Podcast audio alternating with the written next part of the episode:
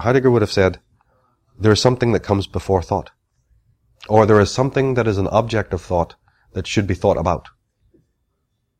And that is existence. And this has certainly never been given anything like the thought it really deserves. What does he mean by this? It's the whole, it's the whole essence existence thing again, but restated in a way. Obviously, in order to think. Now, okay, let's take it in stages. Descartes addressed somewhat of the same question. What can I know? I see the world. I see the, I see the world around me, seeing the shapes and forms. I have an idea of myself, you know, but I can see a candle looking like a real candle, but if it melts, it looks like wax. Are those one and the same thing? Clearly they're not. So I do see things, but my senses could be deceived. You know, I could see sheets of ice. You know, the whole landscape could be covered in, in snow.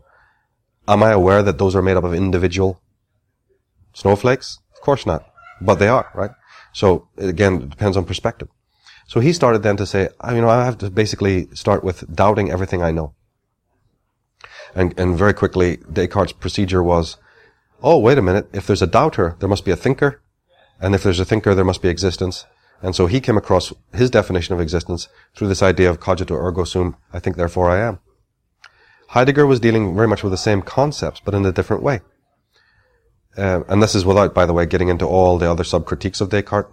We'll just jump over those right now and return to Heidegger. He was saying that, look, before you can think, you must exist.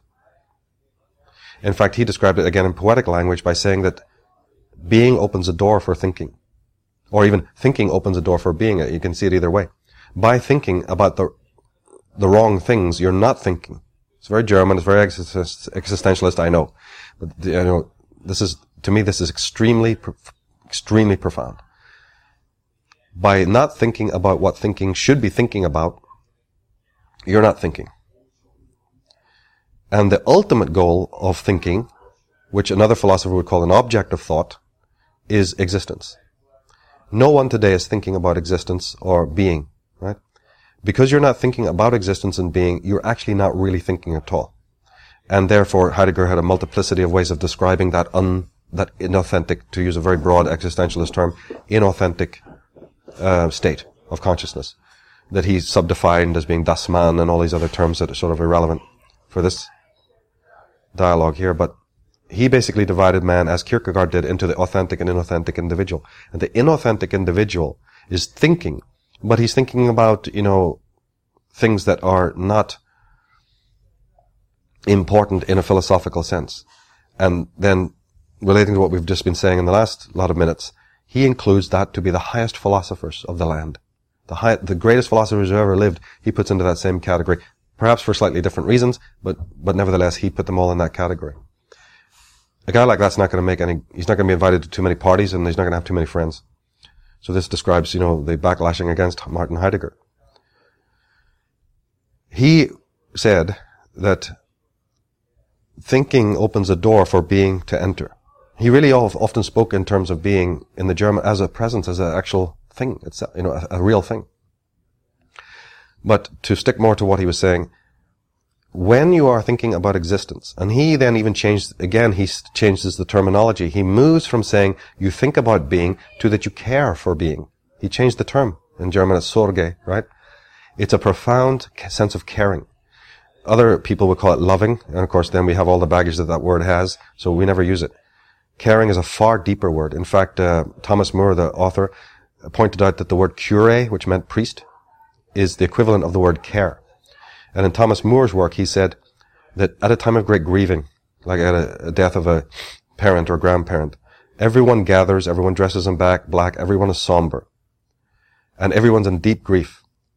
The cure or the priest is there to remind you of the presence of death. Not that they're actually doing this, of course, the Christians, but that's the theory. And the, the higher theologians know this.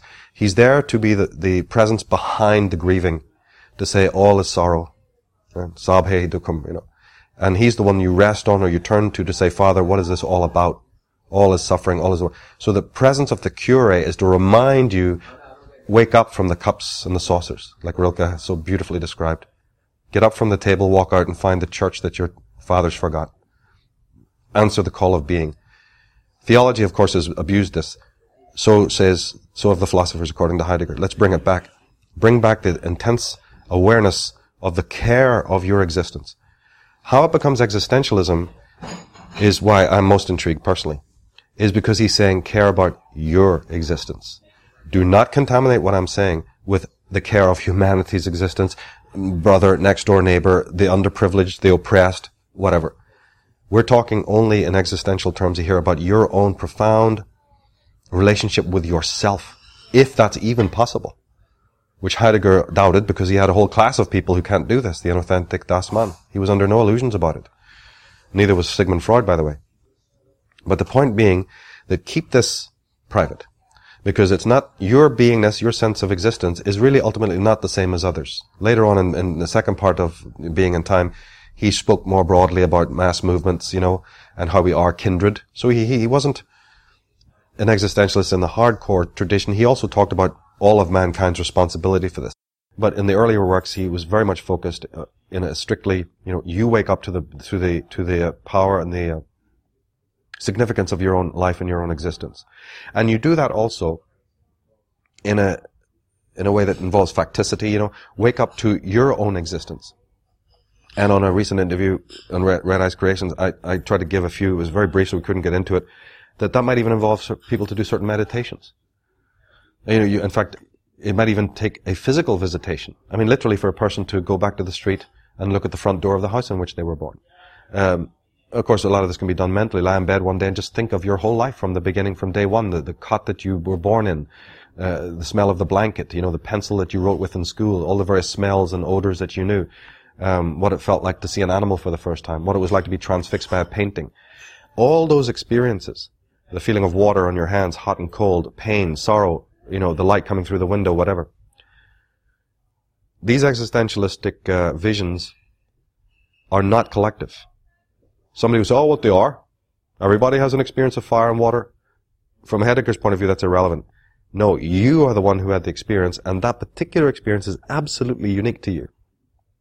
It's only later on because you have to coexist with other people, and you have to seek approval from those people, and you have to wear a social mask that then you lose your center and selfhood and the uniqueness of these experiences. I always point to the movie Fearless, which I believe is from beginning to end an entirely Heideggerian film. There's others as well. And in which the person has now been re-identified through a death experience. In Heidegger's later work, of course, he talked about being unto death as being one of the critical factors that brings you back into the presence of existence or being, is what it was first coined by Kierkegaard, which is the being unto death which in simple layman's terms is just the feeling of mortality. The Damocles sword that you know is finite. Your life is going to end one day. And this will give tremendous lucidity. And it will stop this chit chat. And it will stop this irrelevancy that exists in all people's lives. Um, it's facticity again. Death is inevitable. Of course, he'd hope, as all Taoists and philosophers hope, that it would, it would go to the level you're talking about, where a person would have a daily, momentarily cognizance of death imminently. Yeah, you're talking about one in 300 million people, right, who may have that. And even then, they may not have it in an authentic way. It may be a paranoid, neurotic. There's many neurotics all over the world go, I never stop thinking about that. Yeah, because you're afraid to die. That's a different thing. No, no. Seeing life and death in a philosophical way is a very Taoist thing because they're acting all the time on one another. You can't have one without the other. It's the polarities between birth on the one hand, mm-hmm. death on the other, yeah. the mysterious current of life. Sufis, for instance, say that between each breath is a, is a pause. Right? You have life, you have the death, and then new breath. So it's literally there in everything is the, is the so-called death. That word is so loaded, of course. And this is why Heidegger was, like I said before, you can enter his work through, if people are interested in linguistics, because he was a real, uh, wordsmith in the sense that he altered and changed words in this way in order to create a new language to describe things that are so contaminated that we simply can't understand what he meant, or a good philosopher like him, because the word is so loaded with prejudice. So he literally tried to coin his own language, and most academic commenters on Heidegger applaud him, think he did a good job. He has some critics, but you know, the intelligent people think he did a wonderful, wonderful job, including using this word Dasein. Das Ein is the man who's awakened to thinking about existence or caring for existence. He, he, he used this term Dasein as opposed to another kind of man who couldn't give a monkey's about it. They're called das Man. And that meant not just an individual man, the man, the hollow man of, T.S. Eliot, but um, the ma- the mass man as well. It had two terms. they, as it's The they, yeah, in German, exactly. And you see, the other fascinating thing for me, as I said or hinted earlier, is that I was unable to understand Heid- Heidegger in his own idiom. But what I did understand, I was re- relating because of the other paradigms I'd been long exposed to, like art. For instance, I, for, for all my favorite, favorite artists were surrealists, like uh, René Magritte and Salvador Dali and Giorgio de Chirico and all these people. And they are putting into painting or putting into aesthetics the, the teachings of these great existentialists. So, and same with the poets like Rilke and all this. And not only that, but even in modern movies, I think Heidegger has, you know, people should realize just how important his philosophies are in, in very, in music, even in many rock bands and certainly in modern movies. It's part of the reason why, you know, I wanted to start doing this work more publicly and at this aspect of my own life is because I, I'm so, I see it so much now. You know, and this existentialism permeated into literature. We, we couldn't have a Hermann Hesse.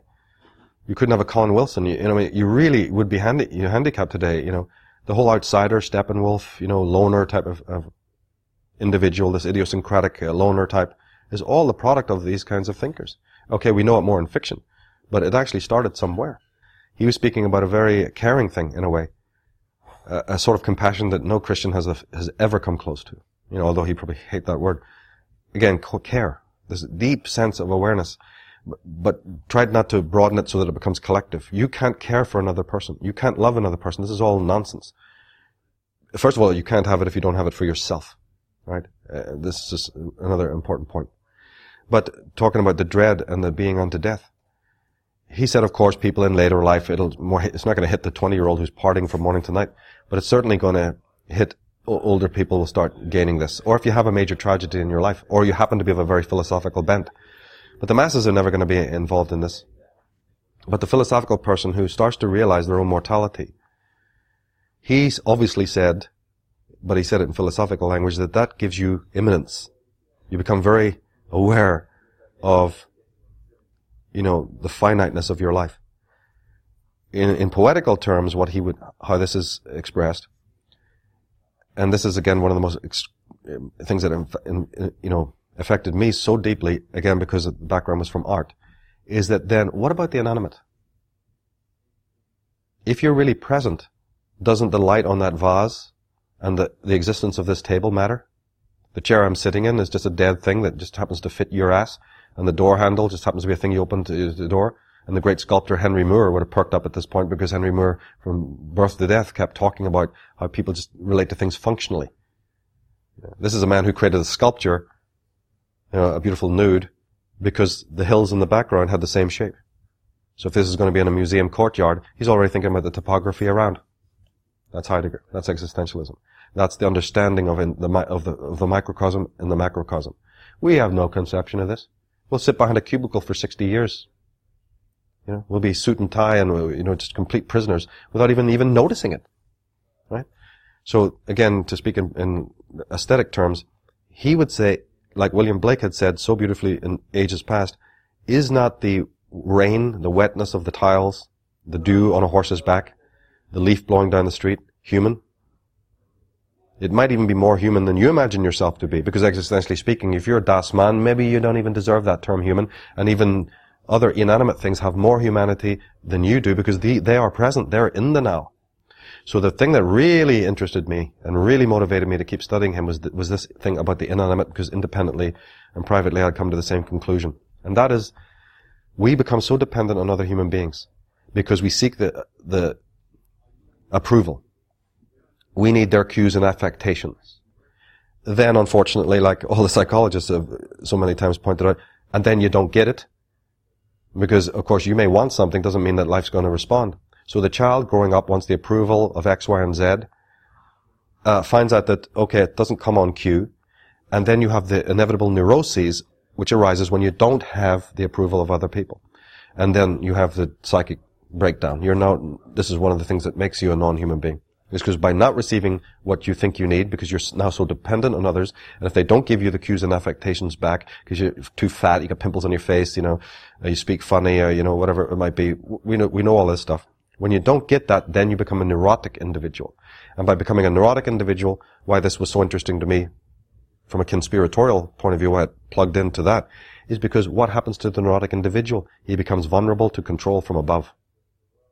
So people who think this digression into Heidegger is just, uh, what the hell's Tsarion on about now? He's, you know, got nothing else to do but this. It's fundamental to the whole understanding of the matrix or architecture of control. Because that neurotic individual who's become not only fixated on expectation, fixated on goals, fixated on the approval of other people, who will now conform and do anything to get that approval, meaning weaken his sense of self to the point where it doesn't even exist, etc., etc., etc. Demand other people around him, including his most intimate people in his life, to do the same thing to receive that approval. Who will play games with other people to say, if you're not giving me the approval, I'm not going to give it to you, and then we have the normal dysfunctional relationships. All of this is, is basically creating the mud that creates the bricks to build the global village and the new world order.